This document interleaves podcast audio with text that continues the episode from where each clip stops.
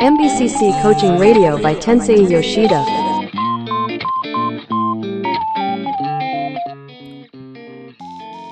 はい、MBCC コーチングレディオ桐林千歳さんをクライアントに迎えての今日は第8回目ということになりました。千歳さん、また今日もよろしくお願いします。はい、よろしくお願いします。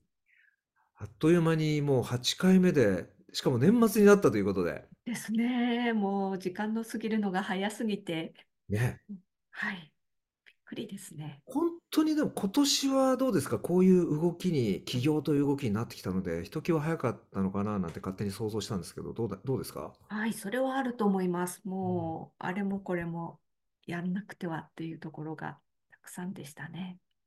ねはい、でね、前回の最後に僕もちょっとセッションの復習をしてたんですけど、なんていうかな、キーワードというか、キャッチーなシンプルな言葉が、で、最後締めくくった感があったんですけど、覚えてます？えー、何でしたっけ？覚えてない？なんか、なんか、とにかくやらねばみたいなので終わったあ、覚えがあ。ります。そうそうはい。やればいいじゃんっていう。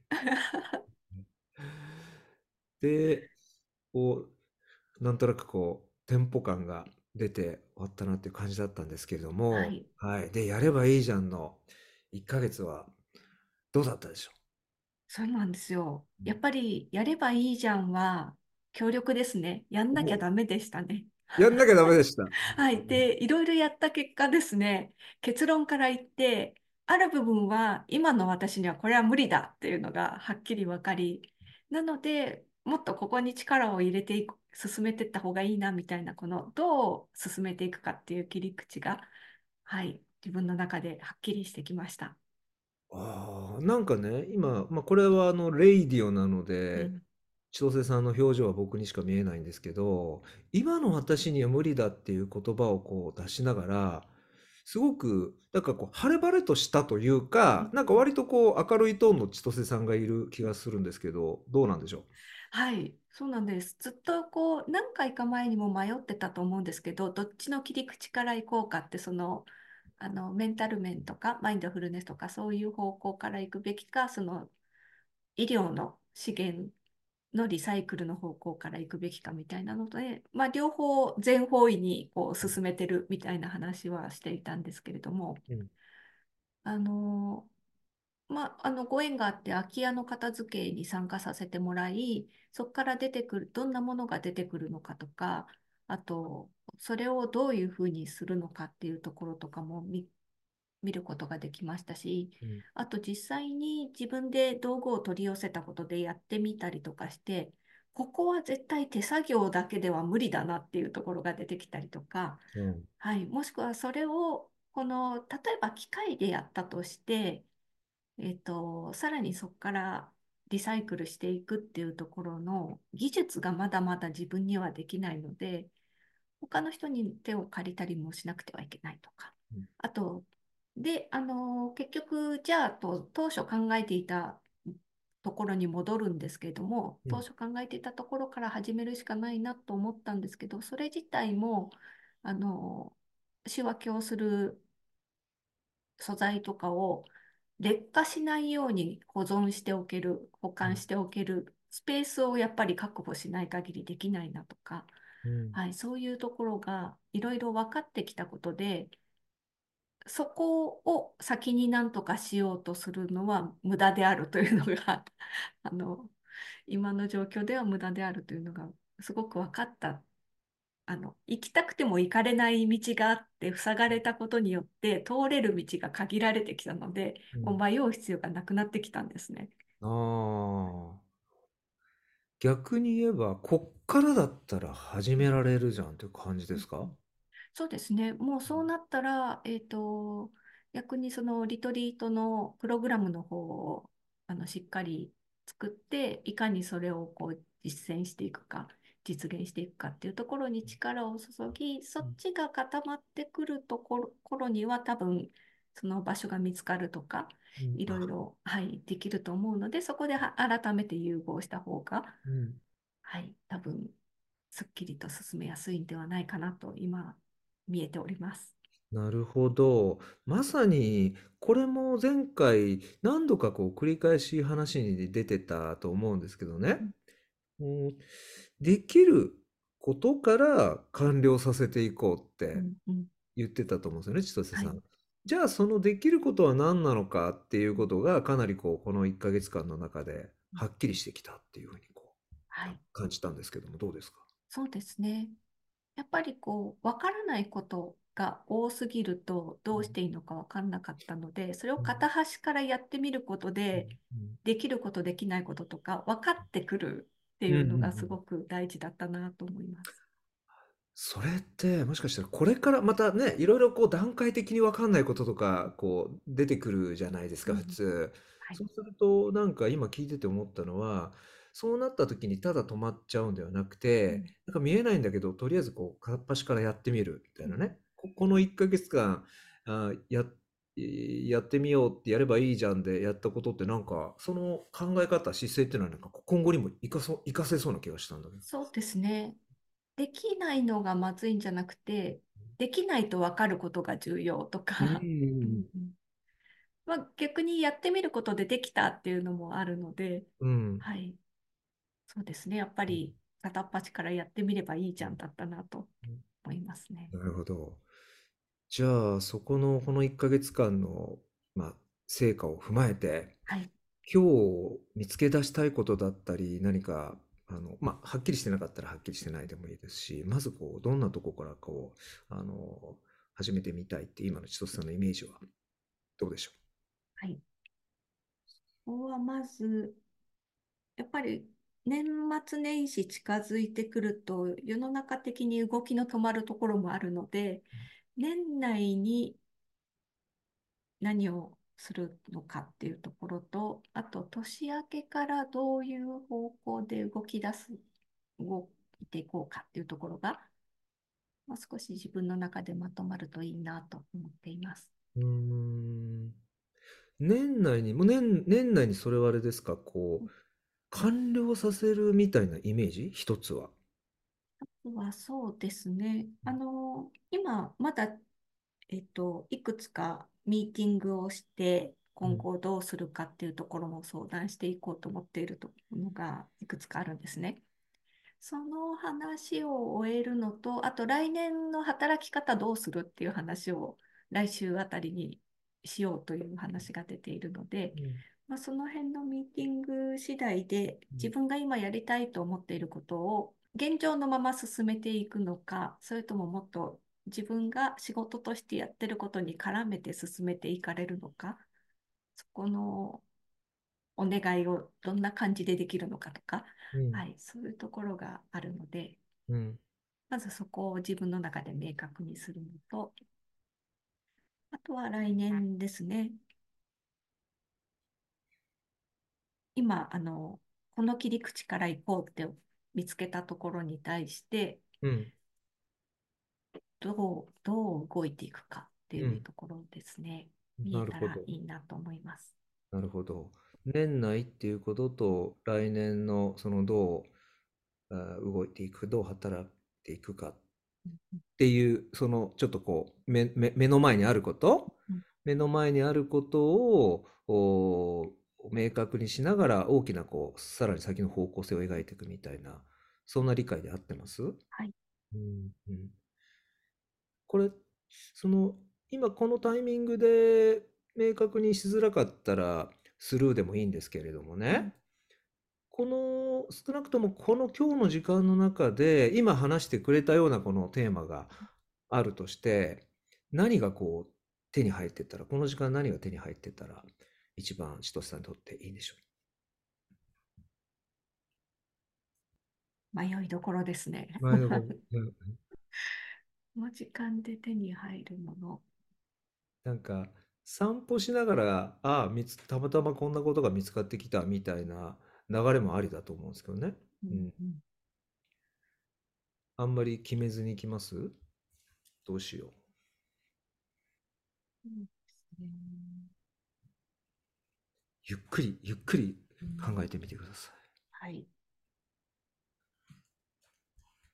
まあなんか、さ冒頭お話ししたように、意外と道がスパッと見えた、見えたというか決まったので、うん。ものすごく悩んでるとか迷っているということはあまりないんですが、うん。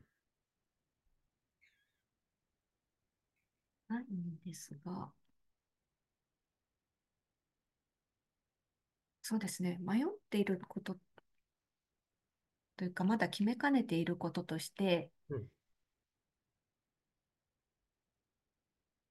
自分がこう見えている活動を、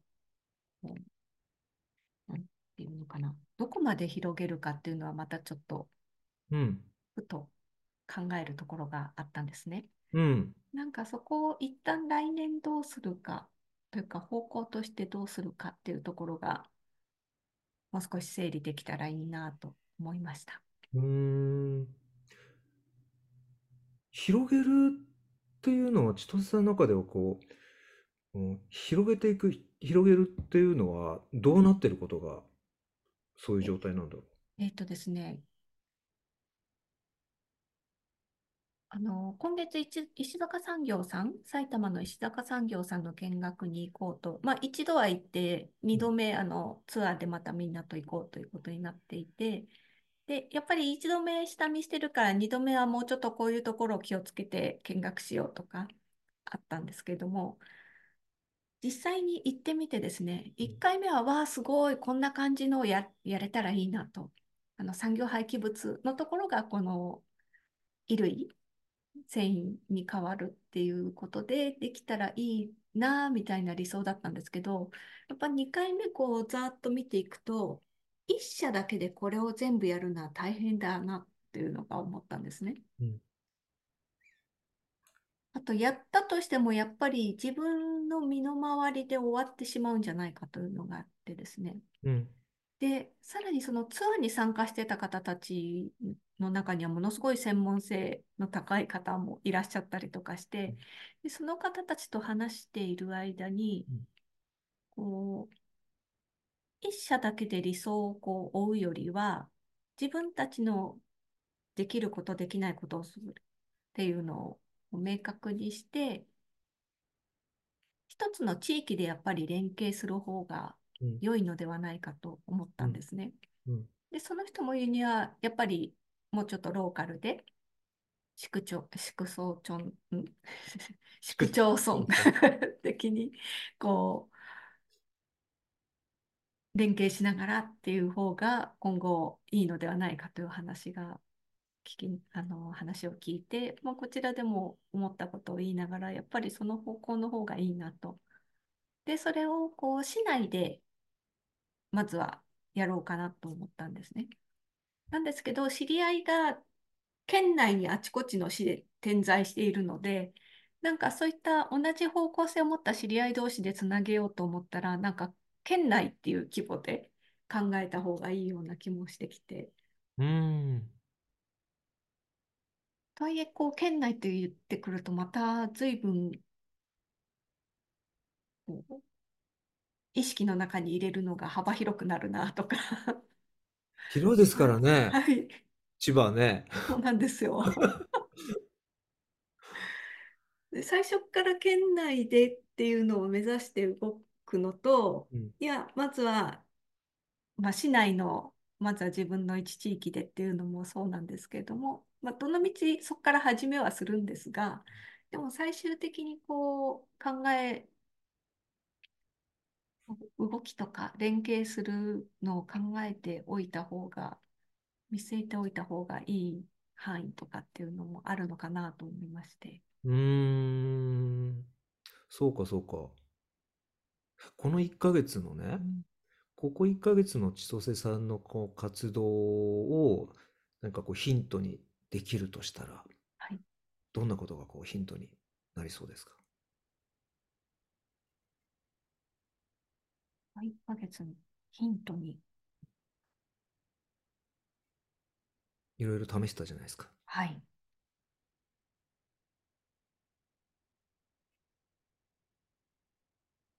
やっぱりいろいろ動いてみることですかね。うんその、どこまで広げるかっていうことを、より明確にしていくために、うんためにっていうことで、こう、今後、いろいろ動いていくとしたら、どんな動き方が考えられるんでしょう？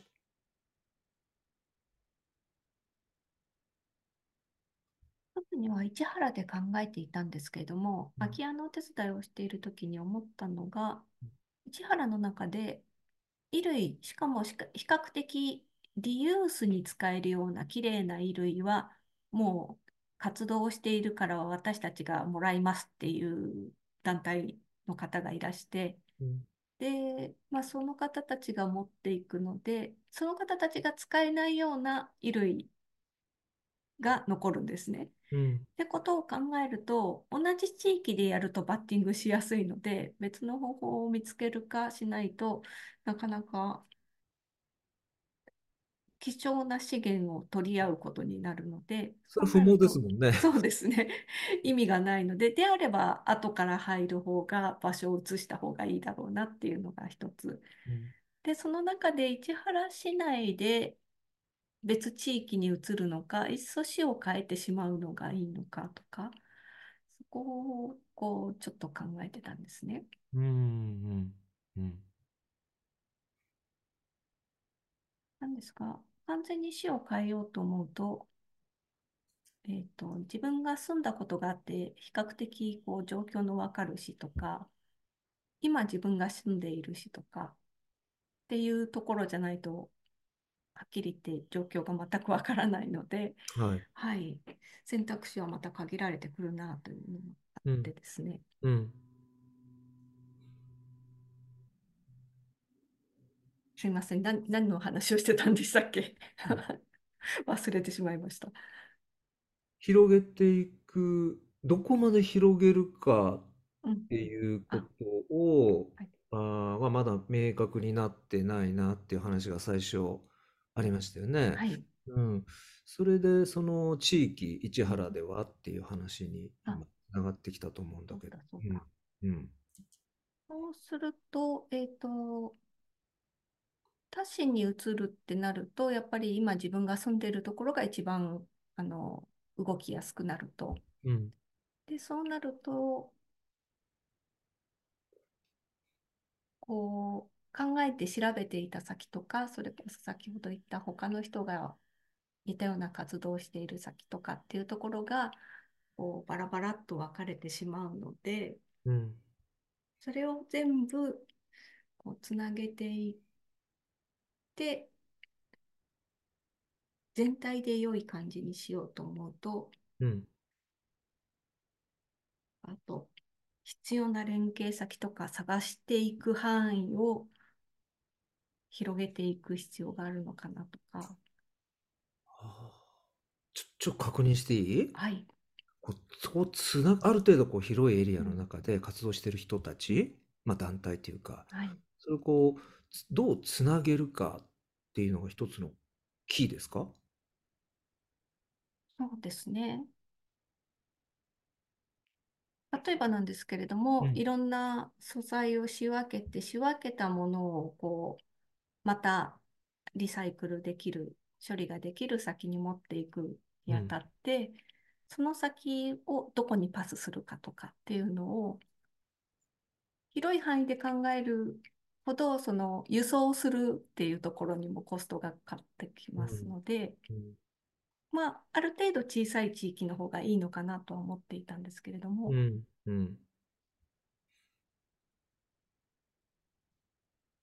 その地域を限ってしまうと、うん信頼できるその先っていうのがない場合にどうするかっていう話も出てきますよね。そこがジレンマなのね。はい。で、うん。信頼できる先だけをひるピックアップしていくと、それこそ県内だったり日本国内だったりってこう ばらけてしまうので、つなぐにしても大変だなみたいな。ああ、そっかそっかはい。そっか。そう、これはまあ不可能な話かもしれませんけどね。はい、今の千歳さんの話の流れで言うと、超理想的な形態としては、かなりこうコンパクトなうんエリアの中ですごく信頼のできるいろんなこうネットワークが組めれば、すごく効率的に目指しているところにこう一歩踏み出せるのかなと、まあ、イメージとしてはそう思ったんですけど、はいいかがでしょそう、そうなんです。う。うん、そうなんです。だけどその絵に描いたね、文字じゃうん、意味がないのでっていうことですよね。はいそしてその足りないものを全部一社でやろうとすると、うんそのさらにコンパクトで石坂作業さんみたいに自分の自社の中だけでこう賄うみたいになっていってしまうと思うので、うん。うん。いや、それもそれで大変だなと。どのあたりがこのうん。一番効率がよく、うん。一致もしやすく、連携もしやすいうん。範囲なのかなっていうのをちょっと今うん。考えながら。うん。これは今後どういうふうにこう動いていったら、うんその千歳さんのその判断判断をこう助けてくれるようないい材料が見つかってくる可能性高いでしょう。これからどういうふうに千歳さんが動いていったらこの後。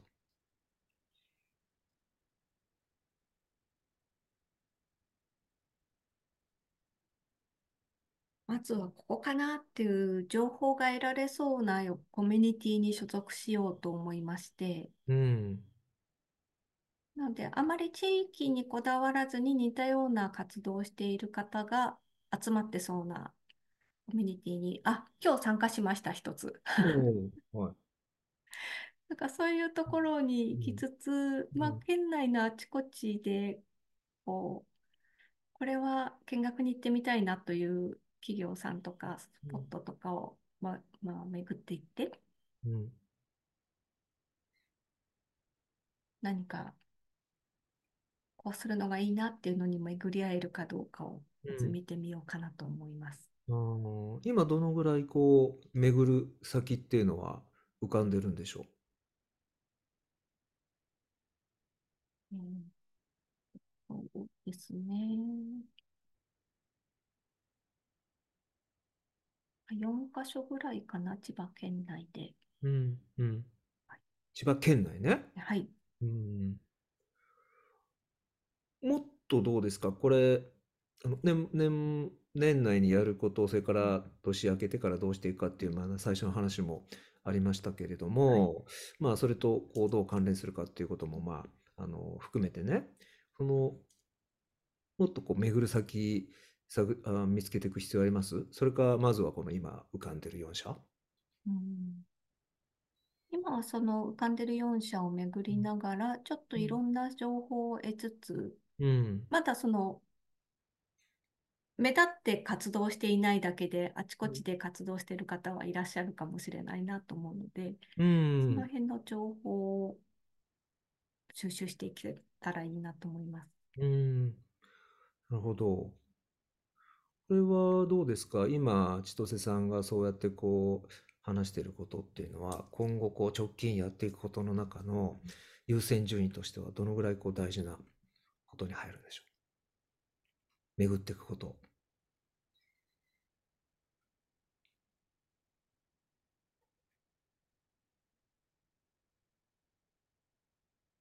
優先順位か。今、優先順位高いのは、そのメタルのプログラムの方を作るというところが一番になってるので、うん。まあそこに影響しない範囲で。はい、時間が作れたらという感じですかね。うん、うん、うん。そうすると、こう、時間軸として見るとね、そのプログラム作りの話も、あの、出てくると思うんですけれども、まあ、プログラム作りで千歳さんがいつまでにこうしようって今こう思い浮かべていることと、その4社を巡って、まあ、巡ればさらに、まあ、いろんな情報も得られるだろうっていう、まあ、期待もありますよね。はい。この2つのことが、こう、進んでいったら、どうでしょう。まあ、あの、千歳さん、千歳さんとして、こう、手応えがこう感じられる状態？うん。っていうのは、次のこう、あの、直近の変化として、どんな状態になれば望ましいですか？この2つのことが進んでいった先にある、ある変化。変化は、なんかこれならここの拠点に腰を落ち着けて、こういう感じでネットワークが組めたらいいなっていう、この理想が見つかる、理想の地域が見つかることですかね。ああ。それが、あれですよね。単にここだったらいいなっていうレベルの話ではなくて、うん今の流れで言ったらもうちゃんとなぜそこなのって言われた時にそのちゃんとこう、こうかなりな根拠を持った状態でのっていうことですよね。はい、です。うんうんうんうん。その時点では、そのプログラムの方は準備していこうっていうね、前回から言ってるプログラムの方はどうなってるんでしょうね？その、その時点では。時点でももうできてたらいいですね。うん。あの、プログラムの方はある程度こうできてきたら、どっか滞在ができる場所を見つけてテストしてみたいと思ってはいるんですが、うんそこもこの自分で拠点を作ってやるのがいいのか、すでに拠点を作っているところをちょっとお借りして試していける方が、あの、よりいいかなとは思っているんですね。うん。なので、なんかそういう理想ができる頃には、そのプログラムもできて、ちゃんと運用できる状態まで持っていけてたら一番いいですね。うん。いいですねうん。ここまで話してきてどうですか？あの、今日スタートしてから千歳さんの中でこう、明確になってきたことってどんなことでしょ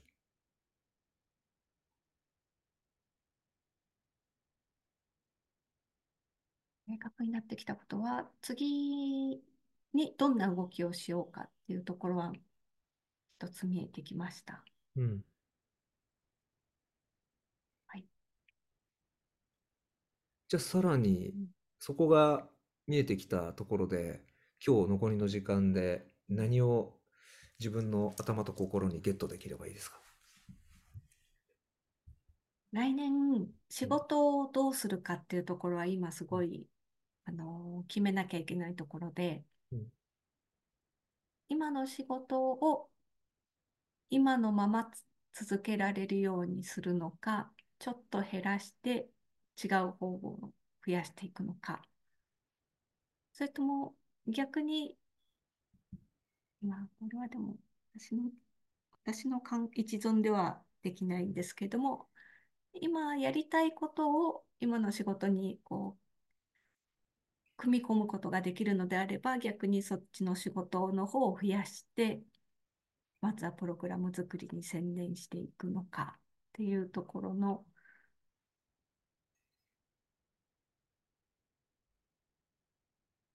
なんだろう自分の中でのこうこうするぞの優先順位が立つと明確になるといいなと、はい、思います。そのこうするぞっていうことをこう優先順位決めていくための鍵になること？うん。判断の鍵ってどんなところにありそうですか？自分がどこまでそれを責任を負ってやっていくぞという強い意志を持てるかかなと 思います。なんかこんなことを言っている時点で持ててないじゃんって思ったりもしますね。いやでもさ前回もさこううん。思考実験でってこう話をしてたと思うんだけど、だから仮の話ですよ。うん。むっちゃくちゃその責任持ってうん。やれるっていう仮にもう全部腹決めた千歳さんがいるとしたらうん。そしたらどういう選択になりそうですか？仮の話として。それやっぱり今すでに仕事をしている状況の中に自分のやりたいことを組み込めるのであれば一番いいですね。やりやすいですし。ううんん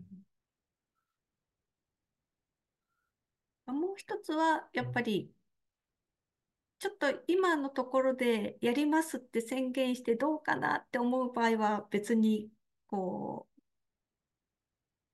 切り出して切り分けて進めた方がいいかなというのも考えてはいるんですけれども。うん。ただそれにしてもやっぱりそっちもやりますっていう強い意志がないと難しいのでうん。どの道同じであれば現状からこの現状の中に入れられた方がうんとても助かるなと思います。うーん、なるほど。そこには千歳さんのその、こう、エネルギーがね、うんこう投入できる。他の選択肢よりもうん、そっちの方が千歳さんのこう持ってる、一番やりたいことに向かっていくエネルギーがこう投入できるって一番こう大きな理由はどんなところにあるんでしょ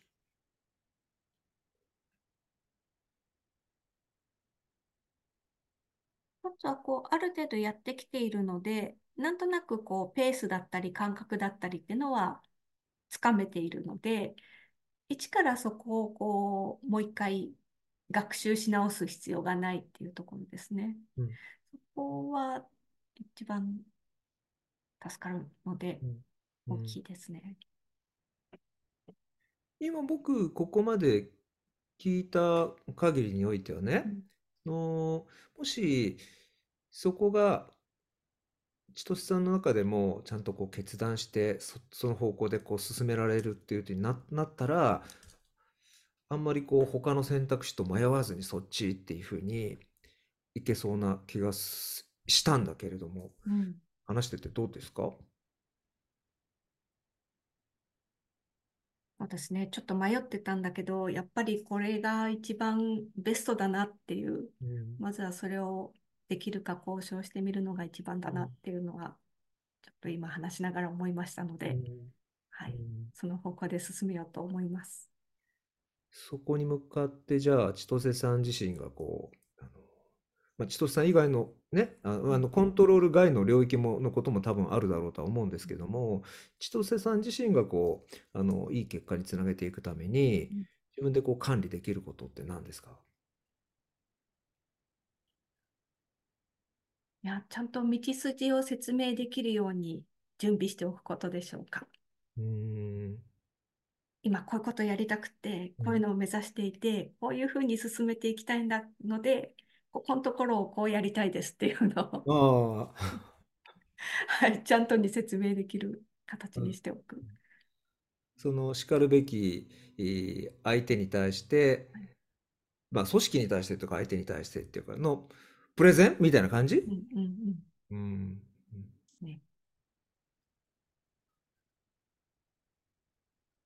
このことをうん。どこまで、今日ね、このコーチングの中で、うん。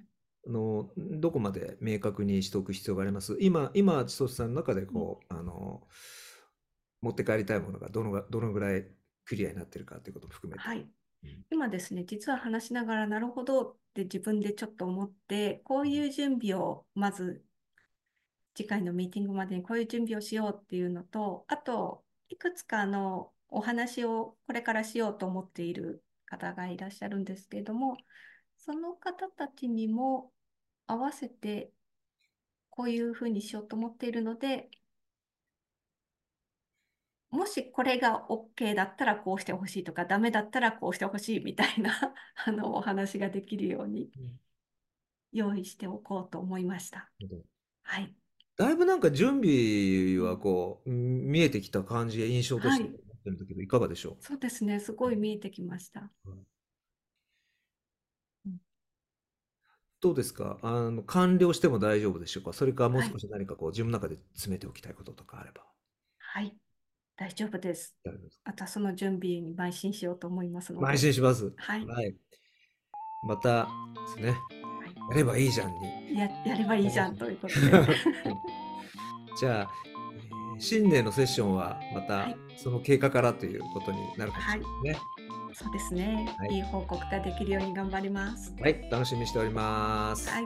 じゃあ、ありがとうございました。ありがとうございました。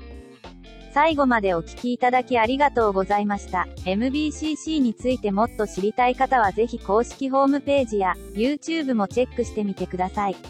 吉田天生のリアルなコーチングセッション、次回もお楽しみに。